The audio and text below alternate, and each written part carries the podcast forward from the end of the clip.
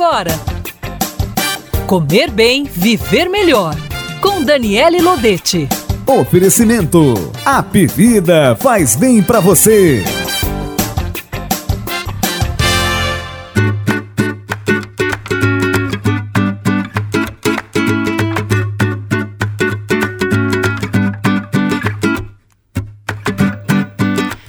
Olá pessoal, boa tarde. Eu sou Daniela Lodete. Vocês estão ao vivo diretamente dos estúdios da Tribuna Band News FM com o programa Comer Bem, Viver Melhor. Eu estou aqui ao vivo, né, depois de algumas semanas de castigo, mas já estou aqui porque o Duarte ele estava com muita saudade de mim e eu também estava com saudade de conversar com vocês, de a gente é, falar sobre assuntos que trazem mais saúde, qualidade de vida, informação para todo mundo que está nos ouvindo. Quero só dizer que vocês podem enviar perguntas para mim durante todo o, o, o, o, transcorrer do programa pelo 981543814. E quem está no Instagram também participando da minha live, se quiser enviar as perguntas aqui para o Instagram, eu também respondo, tá bem? Então hoje, como eu não tenho convidados, né, a gente está é, nesse momento sem receber os convidados, mas se Deus quiser, daqui a pouco a gente já vai conseguir. É, eu gosto de ficar trazendo vocês para o estúdio como se fossem meus convidados para gerarem assuntos e informações para que a gente consiga fazer um programa cheio de coisas úteis para vocês, tá bem? E eu já estava falando com o pessoal aqui da live que hoje o assunto é, é um assunto que é muito comum de as pessoas apresentarem exames referentes a diabetes tipo 2, ou ah, o nível de açúcar do meu sangue está alto, eu tô com pré-diabetes, eu tenho resistência à insulina, né? O, o, quando eu faço os exames de sangue, o meu, o meu açúcar em jejum, a glicemia em jejum dá alta. E aí, quando a pessoa se depara com essa situação, né? Eu estou com excesso de açúcar no meu sangue, ela pergunta: o que eu tenho que comer, o que eu não tenho, né? Porque é, é uma questão que ou a gente organiza a alimentação ou o problema ele vai ficar é, é, em torno da vida da pessoa sempre e traz consequências sérias, traz outras doenças e é, é, obrigatório uma mudança de estilo de alimentação para quem tem resistência à insulina ou diabetes tipo 2. Porque, infelizmente, sem a mudança do comportamento alimentar, os medicamentos não conseguem resolver o problema. Então, é algo que envolve tirar determinados tipos de alimentos e também acrescentar outras coisas, porque às vezes nós temos níveis de açúcar do sangue elevados, o nosso corpo não está conseguindo processar o carboidrato que a gente come, porque faltam nutrientes. Então tem alguns nutrientes fundamentais que a gente precisa incluir na alimentação para que o nosso organismo consiga processar, metabolizar bem os carboidratos. Então, às vezes, o diabetes tipo 2, a resistência à insulina, vem por uma alimentação pobre, por falta de nutrientes, falta de substâncias que permitem que o corpo processe bem esse combustível. Então, se você está em casa, tem dúvida do que comer, do que não comer, você pode comer tapioca, pão carioquinha, que eu sei que essa pergunta sempre tem, você pode comer arroz, pode comer macarrão. Podem enviar as perguntas para cá que eu vou responder, tá bem? Mas eu quero começar com aquele perfil de paciente que tem, vai fazer exame de sangue e aí dá glicose de jejum, dá alta, né? 98, 102 e assim, né? Daí em diante, mais alta. E ela faz o exame, tem um nível de açúcar do sangue tá alto. E um outro exame chamado insulina também está alto. Insulina é um hormônio que faz o organismo é, conseguir diminuir os níveis de açúcar do sangue, digamos assim. Então, quando a gente come carboidrato, come pão, batata, macarrão, doce, o nível de açúcar do sangue sobe. E os, o corpo produz insulina, que é um hormônio que vai subir para permitir que o açúcar do sangue depois baixe. Só que em algumas vezes, em alguns casos, né, na resistência à insulina ou diabetes tipo 2, é, essa insulina ela não é eficaz, ela não consegue fazer os níveis de açúcar do sangue baixar. Então a pessoa produz insulina, mas a insulina não é eficiente. A insulina não consegue fazer os níveis de açúcar do sangue baixar. E aí a gente tem um excesso de açúcar de glicose na corrente sanguínea. O problema é que esse excesso de glicose, gente, é, ele gera tantos problemas para o organismo, mas tantos, que se você soubesse de todos, eu tenho certeza que ia mudar o seu estilo de vida. Porque o excesso de açúcar do sangue, gente, ele sai esculhambando, sai é, maltratando quem ele encontra pela frente. Então, ele aumenta é, a, a, perda de colágeno na pele. Então, a gente tem um envelhecimento mais acelerado com os níveis de açúcar, açúcar do sangue elevados. A gente tende a ter mais ruga, mais radicais livres. O processo de envelhecimento em si é acelerado também nesse aspecto e mais cabelo branco. A gente tende a ter maior risco de desenvolver Alzheimer, doenças neurodegenerativas, é, hipertensão esse ganhar peso, né? A obesidade também está associada à resistência à insulina. É, danos às nossas células. O açúcar, ele maltrata todos os tipos de células que ele encontra, de todos os órgãos, de todos os tecidos. Então, a gente chama isso de glicação, né? O açúcar, ele sai reagindo com as estruturas do nosso organismo e acaba por danificá-las. Inclusive, o nosso próprio código genético, o nosso DNA, também sofre ataque dos radicais do, do, da glicose e acaba que sofre prejuízos e a nossa saúde também fica possivelmente comprometida com isso. Então, gente, não é só o nome, ah, eu tenho diabetes tipo 2, eu tenho resistência à insulina. O nome do, do problema é só é, a ponta do iceberg, porque esse açúcar ele vai gerar riscos para você desenvolver várias outras doenças que estão associadas à resistência à insulina. Então, a primeira coisa que eu gosto de pensar é o que é que eu tenho que fazer para um ajudar os níveis de glicose do sangue a baixar Dois, o que é que eu posso fazer para proteger meu organismo contra o ataque da glicose assassina, né? Que ela sai esculhambando com todo mundo. Então, é um mecanismo de organização, melhora do exame de sangue e aumento da proteção do organismo contra esse excesso de açúcar. São duas coisas que devem ser feitas ao mesmo tempo. Porque algumas pessoas, mesmo retirando bastante o carboidrato da alimentação, ainda assim mantêm os níveis de glicose um pouco elevados. Não dá para a gente fazer aquele controle perfeito. Então é muito importante proteger o corpo contra essa glicose. E existem alimentos, graças a Deus, que ajudam muito a fazer isso. Então não é só uma questão de vou retirar o açúcar e a farinha branca, é vou colocar alimentos protetores. Eu vou oferecer uma defesa para que essa glicose não maltrate o meu organismo e não gere outros tipos de problemas, tá? Então, é, eu costumo abordar o diabetes mais como algo aonde eu devo acrescentar nutrientes, acrescentar substâncias, do que simplesmente retirar o carboidrato, porque nós precisamos de carboidrato. Mesmo a pessoa que tem resistência à insulina, que tem diabetes tipo 2, ela precisa de carboidrato. Só que, é claro, ela vai comer numa quantidade e o tipo de carboidrato que convém ao organismo dela. A gente sabe que retirar bruscamente o carboidrato da alimentação afeta até a nossa imunidade, faz a gente perder massa magra. O nosso organismo foi programado para poder ter glicose, ter carboidrato na alimentação. Mas nós, nessas pessoas com resistência à insulina, nós temos que colocar uma quantidade de carboidrato que não permita que ele, o, a glicose aumente de uma forma muito brusca. Então nós escolhemos aqueles alimentos que têm o índice glicêmico mais baixo. O que é isso? São alimentos que depois de a gente comê-los, eles aumentam os níveis de açúcar do sangue de uma forma mais modesta, né? Não muito acentuada. Depois de você comer um bolo, um doce, uma sobremesa, o nível nível de açúcar do sangue dá um salto, lá para cima. Agora, depois de você comer um pouquinho de feijão, com arrozinho integral, com uma salada, com uma carnezinha magra, o nível de açúcar do sangue vai subir menos. Então, tem aquela combinação correta de alimentos para que a gente permita que a pessoa com resistência à insulina tenha o carboidrato, mas sem aumentar muito aquele nível de açúcar do sangue para não trazer os prejuízos. Por isso que é, não basta a gente só retirar o carboidrato. Eu vou tirar o carboidrato. Não pode pôr carioquinha, não pode tapioca, não pode isso, não pode aquilo, não pode aquilo outro. Eu acho que muita coisa pode sim, desde que bem quantificada, bem organizada. E uma coisa que é muito importante é a escolha do tipo de carboidrato correto. Então, nós temos que escolher aqueles carboidratos de índice glicêmico médio abaixo, né? Aqueles alimentos que não fazem o nível de açúcar do sangue subir muito. Tem várias frutas que se encaixam aí, gente. Uma tangerina, uma maçã, é, uma fatia de abacaxi que você coloca um pouquinho de canela por cima. Então, é, tem frutas que as pessoas, ah, meu Deus, eu não posso comer fruta porque fruta tem glicose, a minha glicose é alta.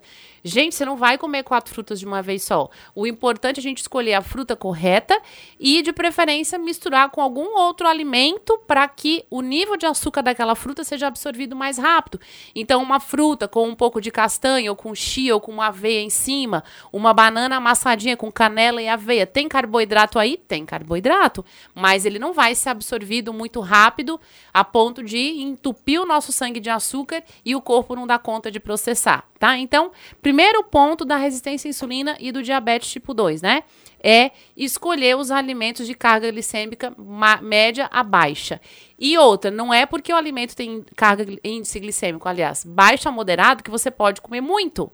Então, ah, a Daniele falou que eu posso comer uma tangerina.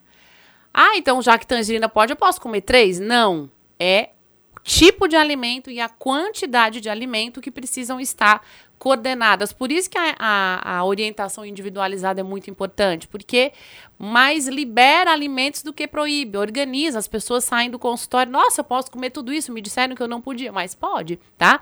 Ah, eu gosto de pão carioquinha. Ok, vamos escolher um pão carioquinha a gente coloca nesse pão carioquinha algum alimento, né? Um pouquinho de abacate, um pouquinho de azeite de oliva, um queijinho branco, come junto com algum alimento rico em fibra, né? Põe uma aveia na refeição, coloca chia, coloca linhaça, coloca gergelim, um ovo cozido. Então mistura alimentos junto ao pão carioquinha para o corpo absorver a glicose do pão carioquinha mais devagar. Esse é o segredo do sucesso. vou comer tapioca, a gente vai comer uma tapioca pequena e junto da tapioca eu vou misturar um pouco de farelo de aveia, vou colocar um gergelim e colocar um queijinho branco, um ovinho mexido dentro. Então, é a combinação que faz com que a gente consiga incluir um alimento que tem carboidrato, que tem farinha branca, mas quando se mistura esse alimento com outros alimentos adequados, a gente consegue não permitir que a glicose sanguínea vá lá para cima. E tem muita questão individual. Tem gente que come tapioca que a glicemia vai lá para cima, tem gente que não. Então é muito do comportamento de cada um. O que do comportamento do organismo. O que funciona para uma pessoa não necessariamente vai dar certo para outra. Por isso que é muito importante que a gente tenha uma orientação individualizada, tá? Então, é, Primeiro, eu preciso controlar a, o, a quantidade e o tipo de carboidrato que eu consumo para que eu consiga evitar esses picos elevados de glicose, tá bom? Outra coisa é que uma situação que piora muito a capacidade que o organismo tem de metabolizar, de processar a glicose, é a desbiose, a alteração da microbiota do nosso intestino. Então, quando a gente tem algum problema intestinal, quando a gente usa antibiótico, anti-inflamatório, está muito estressado, se alimenta mal, come muita coisa industrializada, não come fibra, não bebe água, não dorme direito, isso tudo faz com que eu altere negativamente a minha microbiota intestinal. Então, a alteração da microbiota intestinal diminui a capacidade que o meu corpo tem de metabolizar metabolizar, de processar o carboidrato que eu como. Então é muito comum a gente utilizar probióticos para melhorar a microbiota intestinal, mas principalmente colocar alimentos bons na nossa alimentação que permitam que aquelas bactérias boas que deveriam viver lá no intestino proliferem e, e repovoem o intestino e deixando as bactérias ruins morrer de fome, porque é uma questão de competição. Então a gente tem que modificar a microbiota intestinal. Às vezes você tem uma alimentação tão ruim a vida inteira, alterou tanta microbiota intestinal, e um belo dia você vê que a sua glicemia está alta. O que, que você faz? Tira o carboidrato? Né? E aí? que foi que você resolveu? Você não resolveu nada, o seu organismo continua com dificuldade de processar o carboidrato. O importante é fazer o corpo reaprender a processar, a metabolizar, a queimar o carboidrato. Sabe que eu posso falar desse jeito? Então, para isso, tem uma série de correções que eu preciso fazer no meu organismo, uma série de nutrientes que precisam estar presentes para o meu corpo reaprender a saber o que é que ele tem que fazer quando o açúcar do nosso sangue sobe. Quando a glicemia, né, quando a glicose chega no nosso sangue, o nosso corpo tem que saber o que fazer com ele. E às vezes ele desaprende porque a gente maltratou tanto o organismo. E aí, o que, que a gente faz? Tira o carboidrato do corpo, ao invés de reaprender a digerir, a processar, a metabolizar. Eu acho que não é só retirar. A gente nem deve retirar, a gente deve organizar, quantificar e qualificar. Mas principalmente fazer o organismo reaprender a metabolizar a glicose, porque ele, na maioria das vezes, nasceu sabendo. A gente é que, por hábitos alimentares ruins, fez ele desenvolver dificuldade em processar, tá? E é por isso que eu começo, né, óbvio, é, indicando que você faça boas escolhas nos tipos de carboidratos, aumente a quantidade de fibras e também é, melhore a microbiota do seu intestino para que você consiga ajudar o organismo a processar o carboidrato quando ele chegar, tá? E outra coisa que é muito importante é que muitas vezes a resistência à insulina, o diabetes tipo 2, ele está associado a quem tem excesso de peso, sobrepeso, obesidade. Então, quando a gente aumenta o nosso peso corporal, a gente aumenta a quantidade de gordura do nosso corpo, a gente inflama, o nosso corpo ele fica inflamado. É como se a gordura, como não? A gordura ela libera substâncias ruins na nossa corrente sanguínea o nosso corpo se sente agredido, ele se sente maltratado, então gera um processo inflamatório. Essa inflamação, ela faz com que o corpo desaprenda a processar a glicose, acredite se quiser. Então, quando você tem uma alimentação pró-inflamatória, quando você tem um estilo de vida pró-inflamatório, o que, é uma alimentação pró-inflamatória, Daniela? É uma alimentação cheia de coisa industrializada, cheia de gordura vegetal, de alimentos processados, refinados, sem nutrientes, pobres em fibras, pobre em comida de verdade, cheia de açúcar, de gordura animal. Essa é uma alimentação pró-inflamatória pobre em fitoquímicos que estão presentes nos alimentos de fonte vegetal. Então, a alimentação pró-inflamatória ela faz o corpo ficar é, cheio de substâncias que mostram que, que aquilo está agredindo o meu organismo. Essa alimentação agride o meu corpo. Meu corpo não gosta disso. E ele vai reagir e produz determinadas substâncias que atrapalham o meu organismo de metabolizar, de processar a glicose. É o processo inflamatório. Então, quem é obeso é inflamado e essa inflamação faz o corpo desaprender a metabolizar o carboidrato. Quem tem estresse crônico também, quem tem doenças autoimunes também. Então, a gente precisa não só retirar o carboidrato, quer dizer, organizar a quantidade de carboidratos da dieta, não só organizar a microbiota intestinal, mas eu preciso também fazer uma alimentação que permita que o meu corpo desinflame. Porque tem gente que ah, é magrinha, eu não tenho excesso de peso, eu não tenho obesidade. E por que é que a minha glicose dá alta? E agora eu vou ter que emagrecer? Essa pessoa, mesmo sendo magra, muitas vezes é altamente inflamada, porque o perfil de alimentação dela é ruim. Às vezes é inflamada porque não dorme bem, é inflamada, enfim, por ser sedentária. E aí tem uma série de razões que levam o nosso organismo a ter um perfil mais pró-inflamatório. E a inflamação, ela faz o nosso corpo desaprender em parte a metabolizar o carboidrato. Ela faz com que a insulina, que é o hormônio que faz o nível de açúcar do sangue baixar, faz com que a insulina não consiga mais trabalhar do jeito que deveria trabalhar. Então gera uma resistência à insulina. E quando a gente desinflama o organismo, quando a gente dá uma trégua, entra em o organismo deixa a gente deixa ele mais harmonioso, mais bem cuidado, é, ele acaba que ao desinflamar permite que a insulina vá lá e faça o papel dela, que é diminuir o nível de açúcar do sangue, né? Fazer o corpo conseguir processar melhor a glicose, o carboidrato que a gente consome. Então é uma questão de correção. Não é de retirada. Ai, meu Deus, eu vi que eu tô com diabetes tipo 2, eu tô com pré-diabetes pronta, minha vida se acabou. Agora eu não posso mais comer carboidrato. Parem com isso, gente. Tem nada a ver com isso, não. É aquela organização de vida que você sempre deveria ter a, a, adquirido, você sempre precisou ter uma alimentação saudável. E um dia as suas escolhas erradas, elas vão bater na porta. E nesse dia você vai ser o quê? Obrigado a melhorar. Nesse dia você vai ser obrigado a mudar de hábitos, porque o seu corpo falou: "Eu já não aguento mais". Tá avacalhando comigo faz quanto tempo?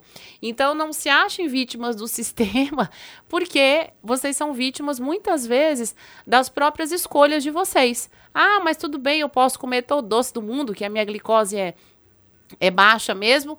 Não se confie muito nisso, viu? Tá? Porque uma hora o imposto ele bate na nossa porta.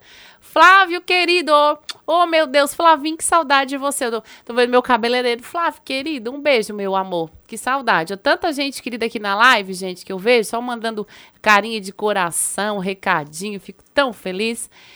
Eu só da próxima vez eu vou vir de boné pra cá, eu já te falei, né, Duarte? Porque essa luz aqui do estúdio é horrível, né? A gente fica parecendo tem 88 anos, né? Por favor. Ó, aqui, gente, uma beleza a pessoa de boné, ó só. Aí vem a luz. Ai, ah, desgraça. Mas enfim, vamos nessa, né? então, gente, é às vezes o nosso corpo, ele desaprendeu a metabolizar, a processar o carboidrato, porque a gente maltratou tanto ele e ele, ó, agora eu não vou mais fazer isso direito, porque é, eu já não consigo mais, você não me dá mais condições. Além do que, gente, existem diversas vitaminas, diversos nutrientes, diversos micronutrientes que o nosso corpo precisa ter para que a insulina faça o papel dela, que é o de diminuir o nível de açúcar do sangue, tá? É muito importante que esses nutrientes estejam presentes. Aí eu ressalto as vitaminas do complexo B, que as vitaminas do complexo B, elas fazem parte de todo o processo de queima do carboidrato no nosso organismo. Aí eu generalizo, vou falar de vitaminas do complexo B como um todo, né? B1, B2, B3, B6, B9. E eu quero chamar a atenção para uma vitamina do complexo B que chama inositol. Essa vitamina do complexo B, né, um dos tipos da vitamina, é o inositol, ele é muito importante para que a insulina consiga é, fazer com que os níveis de açúcar do sangue diminuam. A insulina, gente, é como se fosse uma chave. Ela chega na nossa célula, abre uma portinha para onde a glicose possa entrar. Então, a glicose que está no sangue, ela vai entrar dentro da célula porque a insulina abriu essa portinha. E às vezes a insulina não consegue abrir a portinha direito por uma série de razões. Uma delas é a alteração da microbiota intestinal, uma alimentação pró-inflamatória, o excesso de peso, a obesidade, né, o estresse crônico. Isso tudo faz com que a insulina não consiga fazer o papel dela de abrir a portinha lá da célula. E a falta de nutrientes também tem um papel neste processo. A falta de inositol, por exemplo, que é uma vitamina do complexo B, que muitas vezes nós acabamos até fazendo alguma reposição para tentar ver se isso faz com que o corpo é, tenha uma insulina um pouco mais eficiente, né? Então, inositol, e também o cromo. O cromo é um outro elemento extremamente importante para manter a insulina eficaz. Então, imagine uma pessoa que tem alimentação ruim, alteração da flora. Ela não precisa nem comer açúcar, tá? A alimentação dela pode ser ruim mesmo sem ela comer açúcar. Uma pessoa que não come açúcar, com a microbiota do intestino ruim, com uma alimentação pobre em, em, micronutrientes, em todos, complexo B, magnésio, inositol, cromo. Ai, mas eu fiz um, um exame de sangue, o nível de açúcar do meu sangue tá alto. E eu nem como açúcar. É a primeira pergunta, a primeira dúvida, primeiro assim, desencanto que a pessoa tem é como que o nível de açúcar do meu sangue tá alto e eu nem como açúcar? Não come açúcar, mas come carboidratos, ok, né? Come arroz, feijão, batata, macarrão, pão, tapioca, que seja. Mas o que acontece é que o corpo, mesmo sem você comer doce, o carboidrato que você comeu em meio a um organismo desnutrido, sem nutrientes, desequilibrado, inflamado, esse organismo talvez não consiga processar o mínimo de carboidrato que a pessoa consuma. Nem precisa ser doce, pode ser carboidrato de comida salgada mesmo. Então, gente, é um equilíbrio. A gente não tem uma única resposta para tudo. É, o que a nutrição permite é, nos permite fazer é equilibrar o organismo como um todo. Então, é quando um paciente chega no consultório com a glicemia elevada, eu olho para isso e tento entender de onde isso vem. É inflamado, é estressado. Aí, óbvio que a predisposição genética também pesa muito, a gente precisa levar isso muito em consideração, né? Mas a gente olha um contexto. Fazemos exames de sangue, determinamos se existem faltas de nutrientes mesmo. Através do que o paciente fala que come, a gente consegue entender se ele tem o hábito, né, um hábito que gere deficiência de nutrientes específicos, porque nem tudo dá para fazer exame de sangue para a gente dosar, né? Então, é uma observação de um contexto. Eu não vou olhar só para o diabetes tipo 2, só para a resistência à insulina. Eu vou olhar para aquela pessoa, o que foi que fez o corpo dela não conseguir mais processar metabolizar esse carboidrato? Aonde é que eu tenho que atuar? E além de eu ter que organizar toda a alimentação, a gente também tem alguns recursos, tem alguns fitoterápicos, por exemplo, que eu gosto bastante de usar para fazer o corpo ir readquirindo a capacidade de metabolizar o carboidrato. E existem alimentos como, por exemplo, a canela. A canela é um alimento excelente que ajuda o corpo a processar o carboidrato. Então você pode usar tanto a canela em pó quanto um comprimido de canela que às vezes nós passamos no consultório para poder aí a gente faz uma concentração maior, né? Outra coisa que também está é, tá muito associada à resistência à insulina, gente, é quem tem síndrome dos ovários policísticos, né? A resistência à insulina, a dificuldade em processar o carboidrato, ela está muito associada a quem tem síndrome do ovário policístico, faz parte da síndrome em si. Então, a mulher que tem essa alteração hormonal característica da síndrome do ovário policístico, ela naturalmente, por ter a síndrome, ela tem dificuldade em processar e metabolizar o carboidrato. Então, às vezes, ah, eu sei que eu tenho síndrome do ovário policístico, mas a meu exame de glicemia deu normal, não deu alterado ainda. A gente vai trabalhar na prevenção. De que forma nós podemos ajudar o corpo a metabolizar o carboidrato da melhor forma possível para essa pessoa nem desenvolver os exames de sangue alterados que são característicos da síndrome, tá? Ok, Duarte, eu tenho que fazer um intervalo? Eu já falei meia hora sem parar. Gente, nós vamos fazer o nosso intervalo rapidinho, voltamos já. É um minuto, né, Duarte? Um minuto e vinte segundos, voltamos já já. Olá, pessoal, estamos de volta. Ai, gente, agora eu nem tomei água. Eu, gente, eu faço intervalo para tomar água, mas eu falo mais na, no intervalo do que na hora da, da do programa, né, Eduardo? Pera aí, gente. Solta o som o DJ, né? Duarte tá que é o DJ aí, ó. Na mesa de som dele. Só faltam. Da próxima vez, um, bota uns, uns laser aqui, uns LED, pra gente fazer o estúdio animado. Uma é, uma balada aqui, a uma da tarde, uma terça-feira. Bom, gente, estão me perguntando aqui se jejum intermitente. É... Oi, dona Marlene. Beijo, já viu o Lucas aqui também, viu? É, Estão me perguntando se o jejum intermitente é uma estratégia que auxilia o corpo a metabolizar bem a glicose e o carboidrato. Bom, o que os estudos mostram é que sim. O jejum intermitente, assim como a restrição calórica, né? Você comer menos do que você precisa, seja comer um pouquinho a menos todo dia, ou seja, pegar pesado num dia específico, tudo gerando restrição calórica, isso tudo está associado a um auxílio, a uma melhora que a capacidade da capacidade que o corpo tem de metabolizar o carboidrato.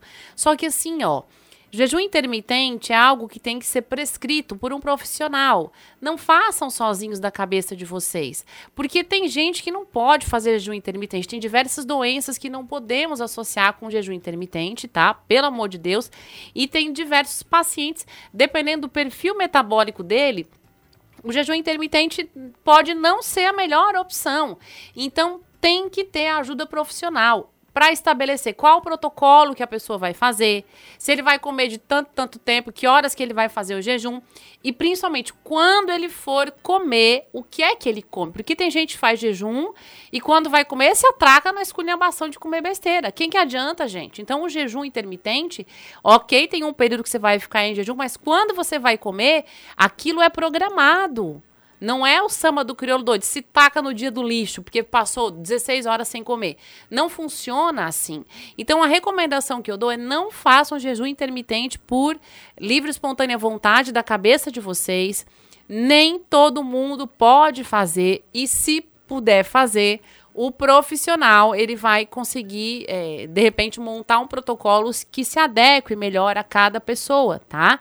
Quem tem enxaqueca, por exemplo, não é legal fazer jejum intermitente. Quem tem fibromialgia, quem tem depressão, fadiga, transtorno de ansiedade, é, o próprio obeso, eu me questiono sobre é, se é uma opção interessante para ele, porque o obeso é um indivíduo que tem uma dificuldade na própria queima de gordura e isso para o jejum intermitente pode ser um ponto fraco, porque é, imagine você há muitas horas em jejum, a quantidade de gordura que sai do seu tecido adiposo e vai para o sangue. Então, o sangue precisa colocar essa gordura, distribuir essa gordura para as células e as células precisam queimar a gordura. E se as suas células estão desaprendidas, não conseguem queimar uma boa quantidade de gordura, o que, que elas vão fazer com esse tanto de gordura que chegou na corrente sanguínea? Né? Então, esse excesso de gordura que foi mobilizado da sua, do, teu, do seu tecido adiposo no jejum, o corpo não consegue processar e aí ele vai redepositar de volta e às vezes essa gordura é até distribuída, aumenta a quantidade de gordura no fígado, de, de né, o, o fígado gordo, o fígado pode engordar por conta dessa quantidade de gordura que veio da periferia e o corpo não deu conta de processar. Então, a gente tem que ter cuidado, gente. Não é só pegar aqui o um negócio da moda e vamos fazer, vamos fazer dieta cetogênica, vamos fazer jejum intermitente, vamos fazer não sei o que lá, não sei o que lá calma. Até porque jejum intermitente é uma estratégia de restrição calórica, mas ela não é mais eficiente que uma restrição calórica clássica, tá? Tudo funciona igual, não tem milagre. Existe disciplina que você precisa ter, tá?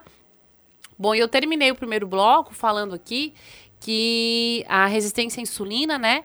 Ela também é característica de quem tem síndrome do ovário policístico, né? As mulheres que têm síndrome do ovário policístico detectados, diagnosticados, naturalmente são mulheres cuja metabolização do carboidrato tende a ser mais difícil. Então tem que ter bastante cuidado em montar o cardápio, em reorganizar a alimentação, em ajudar o corpo sempre a processar a glicose da melhor forma possível para que essa para que essa é, glicemia, enfim, não venha a aumentar. A gente tem que dar uma ajuda para o corpo a fazer aquilo que ele talvez não consiga fazer muito bem, tá? A Estel está perguntando: carnes gordas e pele de frango aumenta a glicose? Bom, está é o seguinte: carne gorda, pele de frango são gorduras, são lipídios, né? Talvez um pouquinho de proteína. Mas quando a gente come esses alimentos, o nível de açúcar do meu sangue não sobe, não, porque não tem carboidrato nesses alimentos. Só que são alimentos que inflamam o meu corpo, são alimentos pró-inflamatórios. E lembra que quando eu consumo muita quantidade de alimentos pró-inflamatórios, gordura saturada, gordura animal é uma delas, o nosso corpo ele vai começando a apresentar dificuldade em processar o carboidrato, porque é um perfil de alimentação pró-inflamatório. Então, ah, um dia você comeu uma picanha com uma gordura lá, um dia você comeu uma linguiça, ok, tá, beleza, até eu já, até eu já comi. Eu, gente, adoro torresmo, tá? Só para avisar para vocês. A gente foi no no Cumbuco esse final de semana e na, no sinal, gente tinha uma carrocinha, um, uma van assim, vendendo torresmo. Eu e minhas amigas paramos e compramos saquinho de torresmo. Vocês não estão entendendo a alegria, mas foi aquele dia. Ali é cheio de gordura horrível. É tão detonado assim aquele torresmo frito que nem estragar ele estraga, já é oxidado até o último grau. É uma vez na vida, não vou ficar doente por causa disso, mas quando eu consumo gordura saturada em excesso, eu inflamo meu corpo e a inflamação faz o corpo muitas vezes desaprender a processar o carboidrato, tá bem? E a Ariane está perguntando se inositol é manipulado. Quando eu faço suplementação, Ariane, eu sim, eu faço o, o inositol manipulado tá? É, quando você entra na literatura científica, você vai ver que tem vários alimentos que são fonte de inositol. Mas eu gosto, quando o paciente ele já tem resistência à insulina, além de utilizar muitas vezes os alimentos ricos em inositol, eu também posso fazer uma suplementação para potencializar, tá? E aí eu posso misturar inositol com complexo B, com picolinato de cromo, que são é, substâncias que ajudam o organismo a processar melhor o carboidrato, tá? Também gosto de utilizar alimentos, tipo a canela, que é bem interessante para auxiliar nesse processo. E já que, que essa pessoa tem um nível de açúcar do sangue mais alto, vamos lembrar da parte onde eu falei que eu preciso proteger o meu corpo contra essa glicose, né? Eu preciso defender o meu corpo porque a glicose ela sai esculhambando quem ela encontra pela frente.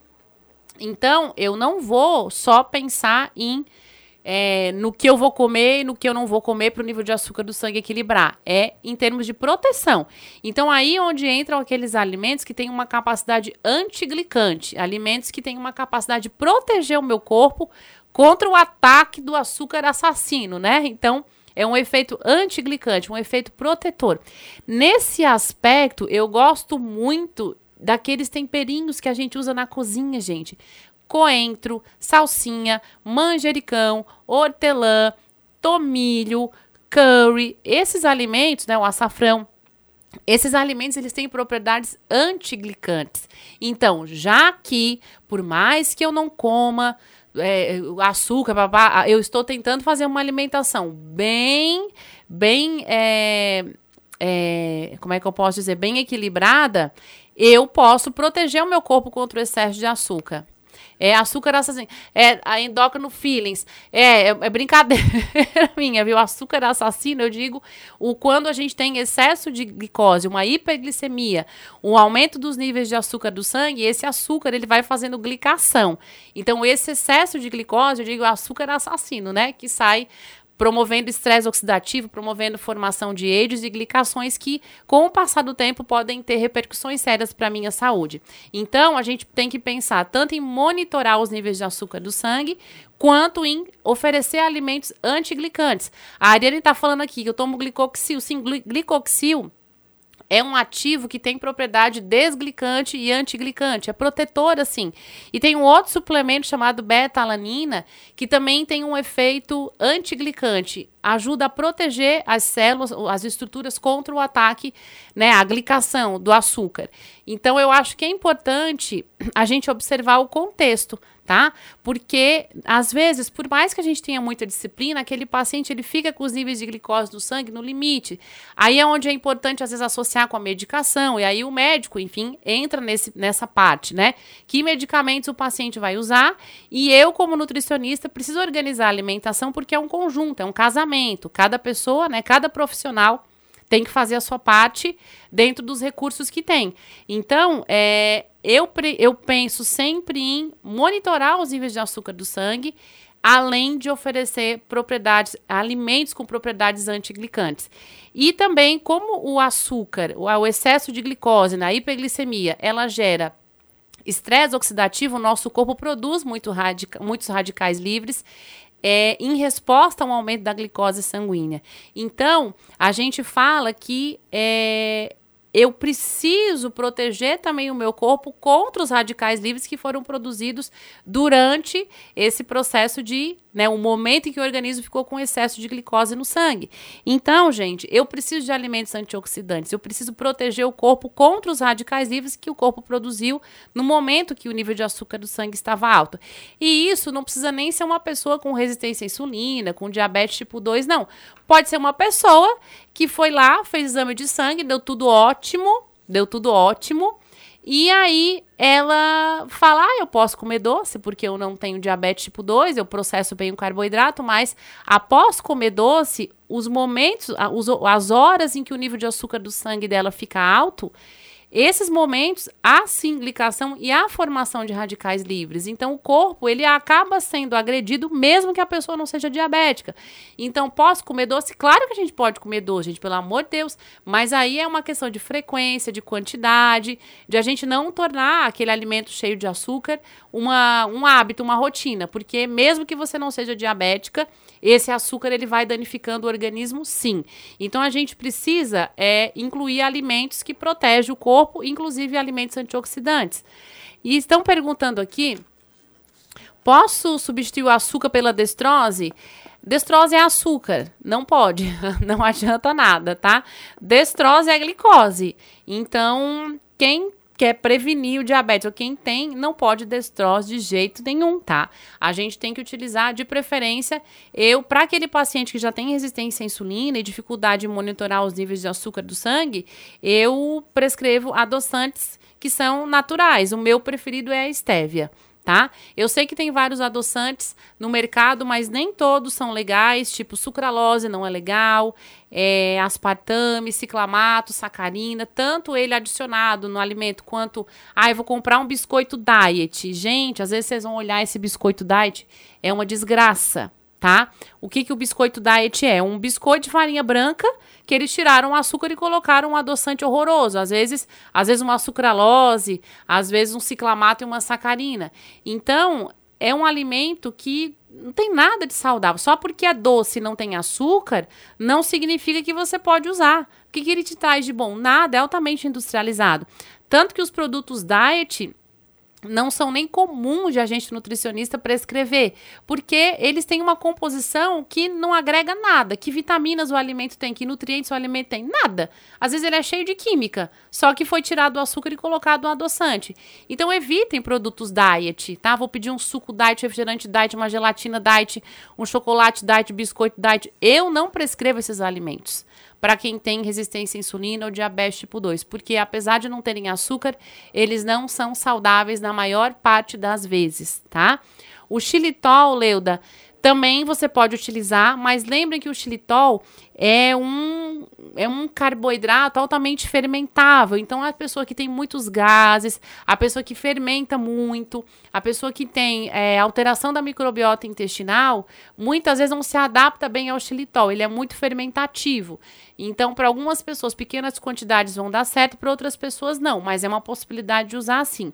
E o açúcar de coco também é uma possibilidade. Ele tem o índice glicêmico é mais baixo que o açúcar em si, mas é um açúcar, tá? Não é aquele alimento que, ah, ele não vai aumentar o nível de açúcar do meu sangue de jeito nenhum. Aumenta, porque é um açúcar, só que é um açúcar que aumenta menos do que o açúcar refinado em si, tá? Então, tomem cuidado com é, aqueles alimentos que vocês acham que são. É, inofensivos, mas muitas vezes não são. Para quem realmente tem resistência à insulina, diabetes tipo 2, é, ou diabetes tipo 1, obviamente, eu recomendo que o açúcar em si, todo, em todas as suas vertentes, a gente tente evitar ao máximo e tente adaptar o paladar a alimentos menos adocicados e use um adoçante natural. Pode ser stevia, pode ser talmatina, em algumas situações pode ser o xilitol, mas é, Estévia eu acho que é as, a melhor opção, tá? A Paula tá, dizendo, tá dizendo que usa sucralose. Sucralose é muito pior do que a Estévia, Paula. Pode trocar pela Estévia. E ai, não gosta, acho ruim. É um processo de adaptação. E hoje já tem algumas marcas de Estévia no mercado que são que não tem aquele gosto ranço, aquele sabor residual, sabe? Aquele uh, que às vezes algumas marcas de stevia têm, a gente faz com que esse a indústria já fez com que esse gostinho ranço ele já fosse retirado em algumas marcas, tá? E é uma questão de adaptação também, sabe? Porque a gente é acostumado com açúcar refinado. Ou, ah, vou trocar pelo açúcar demerara. O açúcar demerara é açúcar também. Então não significa que é porque ele é menos processado, que ele é que ele é mais integral, né? Que a gente pode usar à vontade, também não. Então, se você não tem resistência à insulina, não tem diabetes, tal, ah, posso usar um açúcar demerara em pequena quantidade? Pode. Pode usar mel de abelha, sim. Açúcar de coco, sim. Mas houve já problema com metabolismo de carboidrato, é melhor trocar pelo adoçante ou não utilizar nada para adoçar. Tentar adaptar um pouco o paladar.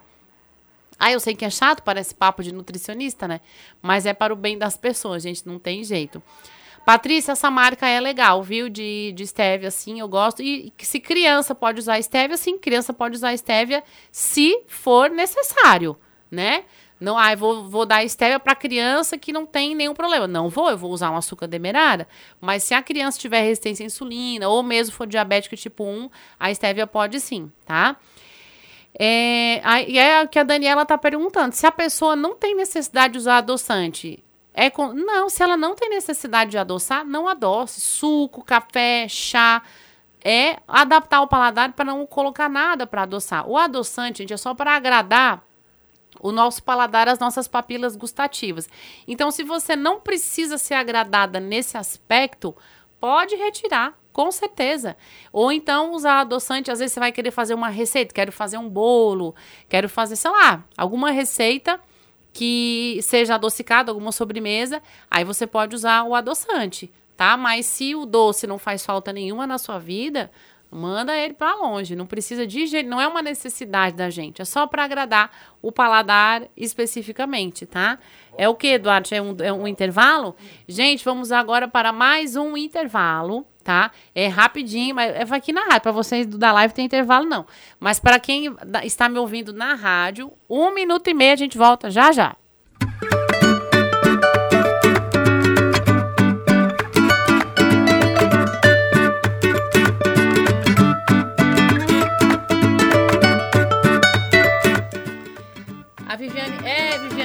essa. Ai, meu Deus, a pessoa já tá na. Ligue, Duarte. já tá ligado, Duarte? É ótimo, Duarte, hein? Duarte, ele não avisa, ele pá, liga o microfone e eu tô aqui conversando com os meus eu ouvintes avisei, da live. Ainda bem que eu sou cara de pau e não tem problema, não. Vou me defender no ar, viu? Defenda-se, Duarte, que você tá errado, viu? Enfim. Bom, gente, estamos de volta. Eu sou Daniela Lodete. Vocês estão ao vivo, diretamente dos estúdios da tribuna Band News FM, com o programa Comer Bem, Viver Melhor. Hoje a gente está falando sobre resistência à insulina, diabetes tipo 2. A gente está falando sobre o que comer quando a glicose está alta, o que não comer. Enfim, né? Coisas que. Mudanças de estilo de vida que a gente deve ter para ajudar o corpo a manter os níveis de açúcar do sangue mais adequados. Me perguntaram aqui na live, a a Dreissa, é sobre o açúcar de maçã. Sim, o açúcar de maçã tem uma marca de um de suplementos aqui no Brasil que faz o açúcar de maçã, é um pozinho bem fininho, né? Para você utilizar no alimento. O açúcar de maçã, ele tem a carga glicêmica bem mais baixa do que o açúcar em si. Então, é uma forma de você, óbvio, adicionar. Quando vai fazer um bolo, vai fazer uma receita. Eu faço muito picolé lá em casa com os meninos de abacate, iogurte, aveia, manga e açúcar de maçã, porque ele adoça bem, não tem um gosto residual e ele não deixa com que os níveis de açúcar do sangue subam demais. É claro que cada pessoa é de um jeito. Às vezes, mesmo utilizando açúcar de maçã, você percebe que, poxa, não estou conseguindo equilibrar a glicemia do paciente. Então, você vai ver quais são aqueles alimentos que ainda estão potencialmente sendo o problema, tá? É...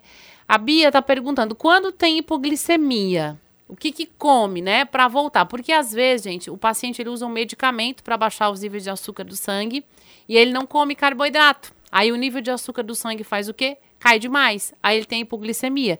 Inclusive até quem usa insulina, né, no desequilíbrio, é onde você tem muita insulina para a quantidade de carboidrato que você comeu, o nível de açúcar do sangue cai demais e aí vem a hipoglicemia. Então, Bia, quando você tem hipoglicemia, você precisa comer algum alimento que é, aumente os níveis de açúcar do sangue rapidamente. Então, as pessoas às vezes têm bombom, tem chocolate, tem alguma coisa bem jujuba, bala, tem uma coisa bem açucarada na bolsa, né? Eu acho isso uma faca de dois gumes. Primeiro, se você teve hipoglicemia, é porque algum furo na sua alimentação você talvez tenha dado. Você pulou uma refeição, você não comeu os alimentos que você deveria comer. E aí vem uma hipoglicemia. E para não né, trazer riscos a você, você vai lá e come um alimento que joga o açúcar do sangue lá para cima. Então você faz uma hipoglicemia, depois uma hiperglicemia. Aí, isso aí já é danoso ao seu organismo. A hipo e depois a hiper, né? Você retira o carboidrato, depois dá uma enxurrada de carboidrato. Esse desequilíbrio na, na, na manutenção de uma glicemia estável, eu acho ruim. Então, é claro que nessa situação tem que comer alguma coisa bem doce para a glicemia subir porque é arriscado, passa mal, desmaia, se machuca, enfim. Mas o mais importante é observar a sua alimentação em que sentido. O que foi que eu fiz ou deixei de fazer que fez com que a minha glicemia voltasse, uh, caísse, né?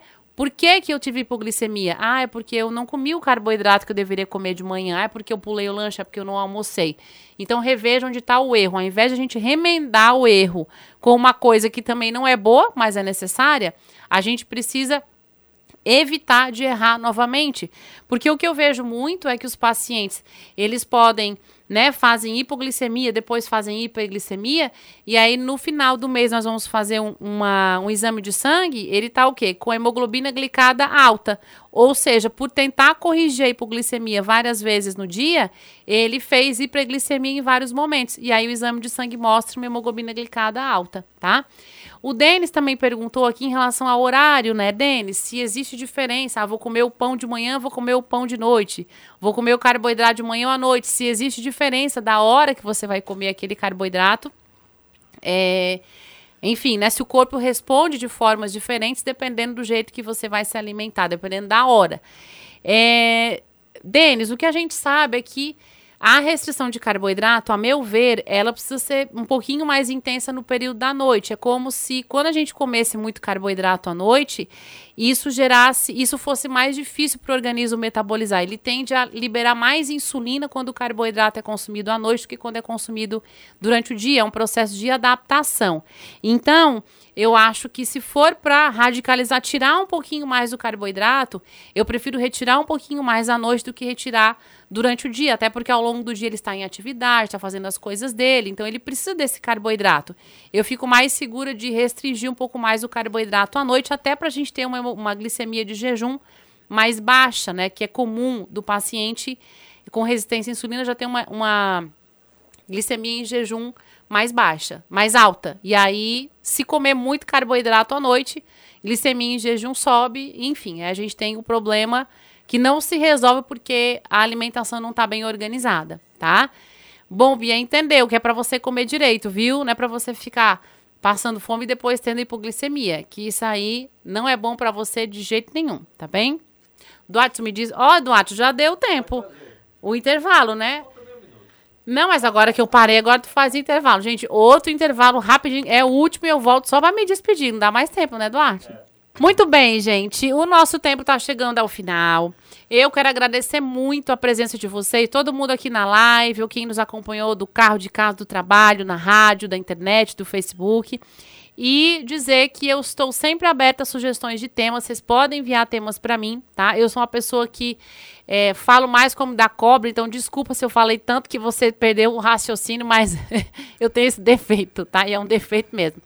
E eu quero Deixar aqui um recado final é para que a gente entenda a resistência à insulina, o diabetes tipo 2, né, o aumento dos níveis de açúcar do sangue, como um processo que muitas vezes é reflexo de um organismo desequilibrado. Então, não vamos olhar para o diabetes tipo 2 como algo que precisa ser tratado com retirada, com falta, com carência, com restrição. Eu acho que equilíbrio é a palavra correta. Às vezes é só dar ao corpo aquelas vitaminas, aqueles nutrientes que eles estão que ele está precisando, que a gente consegue fazer ele é, retomar, re, reaprender a fazer o serviço que ele, enfim, às vezes, muita, a maioria das vezes nasceu sabendo, a gente é que dificultou. E, e entendam que quem desenvolveu resistência à insulina muitas vezes não é vítima do sistema, é vítima dos maus hábitos que apresentou durante toda a vida. Então, uma hora isso vai bater na porta. Mas o recado é que tem solução, tem manutenção, tem equilíbrio e isso tudo pode ser adquirido com você comendo as coisas que você gosta, só que da forma correta, tá? Sem modinha, sem mimimi, sem frescura, sem pânico, sem drama, mas com uma boa orientação. A gente pode sim ser muito feliz, ser muito saudável e comer tudo que a gente gosta, tá bem? Um beijo, fiquem com Deus. Terça-feira que vem estou aqui de volta. Até mais e no meu Instagram, se quiserem mandar dicas de temas, estou, fiquem à vontade, viu? Um beijão, fiquem com Deus. Tchau, gente. Vai acabar o tempo. Você ouviu Comer bem, viver melhor. Oferecimento. A Vida faz bem para você.